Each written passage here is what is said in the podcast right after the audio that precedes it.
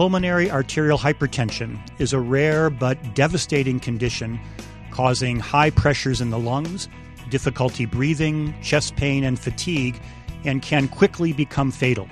A novel blood test has recently been described that can be used to evaluate disease severity and hopefully improve survivability in patients with pulmonary arterial hypertension, or PAH. Welcome to Heart Matters on ReachMD. I'm Dr. Matthew Sorrentino, and joining me today are the two co authors of the study published in Circulation coming from the National Institutes of Health, Drs. Michael Solomon and Dr. Sean Agbor-Enoh. Dr. Solomon is the head of the cardiology section for critical care medicine and co director of the Translational Pulmonary Arterial Hypertension program at the NIH. And Dr. Sean Agbor-Enoh is the chief of the National Heart, Lung, and Blood Institute's Laboratory of Applied Precisionomics. Dr. Solomon and Dr. Agbor-Enoh, welcome to our program today. Thank you. It's a pleasure to be here, Dr. Sorrentino, and I appreciate the invitation. Yeah, thank you very much. So, Dr. Solomon, let me start by asking you a question. Can you give us a little bit of background on how we currently diagnose and test for patients that we suspect of having pulmonary arterial hypertension? Sure, I'd be glad to. So, so first, I want to start off and just say that there is currently no blood tests that can specifically diagnose pulmonary arterial hypertension. So, the main diagnostic algorithm for pulmonary hypertension usually follows a stepwise approach.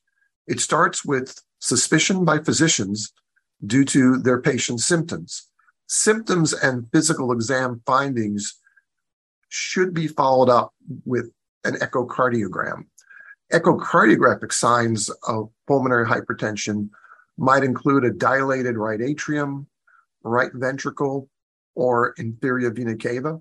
You could see hypertrophied right ventricle, a flattened interventricular septum leading to what we call a D shaped left ventricle, decreased tricuspid annular plane systolic excursion, suggesting that RV function is diminished. You could see uh, increased systolic peak tricuspid regurgitation velocity by continuous wave Doppler, which would translate into an elevated estimated systolic pulmonary artery pressure. But finally, the, the, the, final step in confirmation is a right heart catheterization. Pulmonary hypertension would be defined by a mean pulmonary artery pressure greater than 20 millimeters of mercury at rest. The definition of pulmonary arterial hypertension also implies a pulmonary vascular resistance of greater than two Wood units and a pulmonary artery occlusion pressure of less than or equal to 15 millimeters of mercury. This is precapillary pulmonary hypertension. And pulmonary arterial hypertension is pulmonary hypertension. Not all pulmonary hypertension is pulmonary arterial hypertension. So, for instance, one might want to do lung imaging, both non contrast computer tomography and contrast enhanced computer tomography, pulmonary angiography, to rule out, respectively, World Health Organization Group 3, which is PH associated with lung diseases and hypoxia, and Group 4, which is pulmonary hypertension associated with chronic thromboembolism.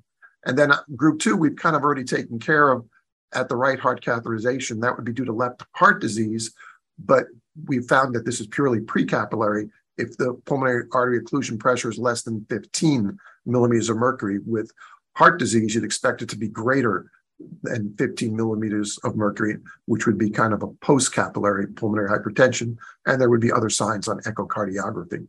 Um, other things you can look at are chest x-ray and EKG, but normal chest x-ray and normal EKG do not rule out the diagnosis. So, Dr. Agbor-Enoh, as you just heard from Dr. Solomon, this can be a pretty elaborate way of diagnosing somebody with PAH. So, how does this new blood test help to evaluate patients with uh, PAH? And I guess the real question is can we not do all this testing if your blood test can give us the answer?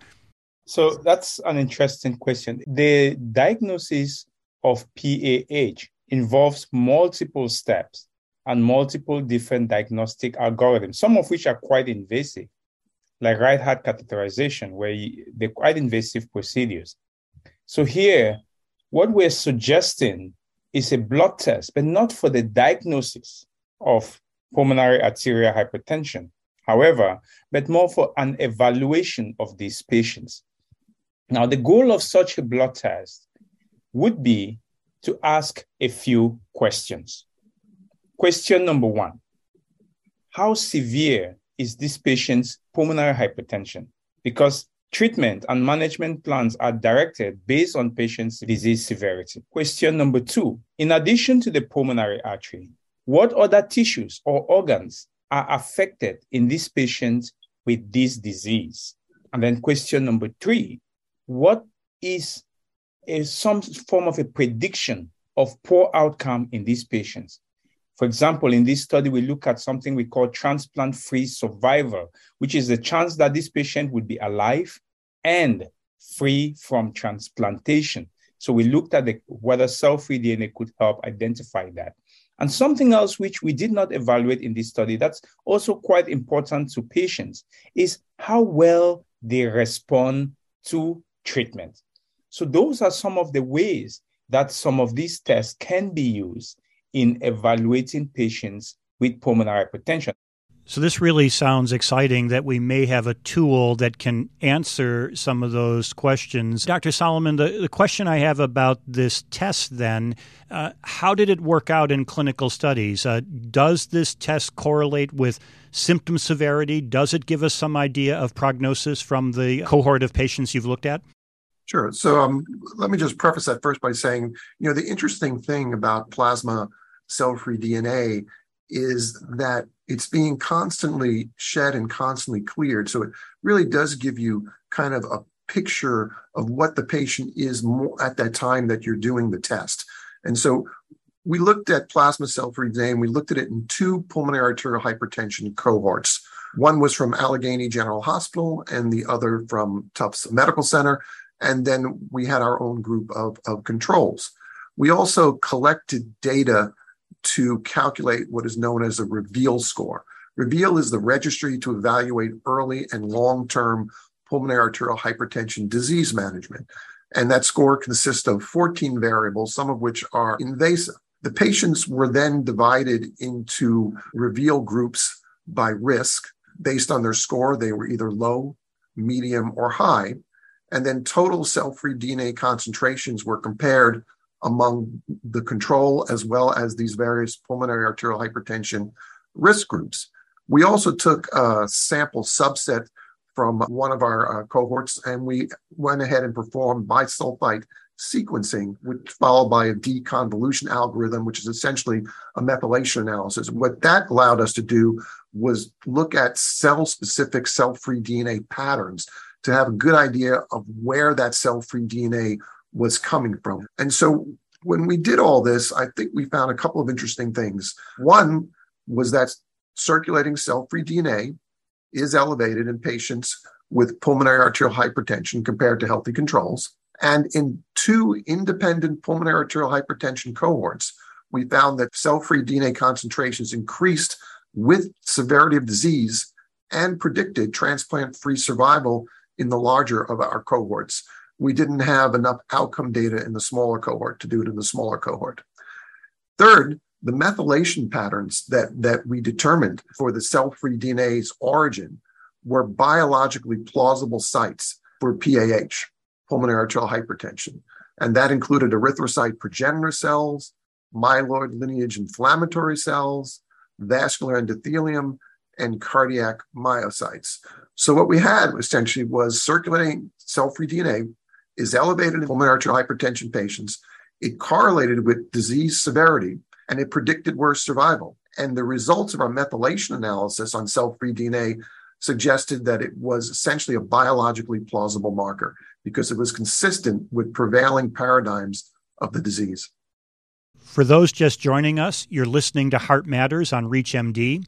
I'm Dr. Matthew Sorrentino, and I'm speaking with doctors Michael Solomon and Sean Agbor-Enoh about a novel blood test, circulating cell free DNA, that evaluates patients with pulmonary arterial hypertension.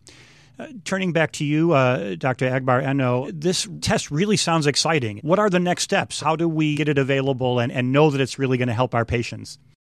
I think as next steps, I would recommend three steps. Step one is validation. This is shown by our group. It is true that we did not only show these findings in one cohort from a different hospital, Allegheny, we also validated that in a different cohort of patients collected in a very different center by different investigators in Tufts. That's true that we did that.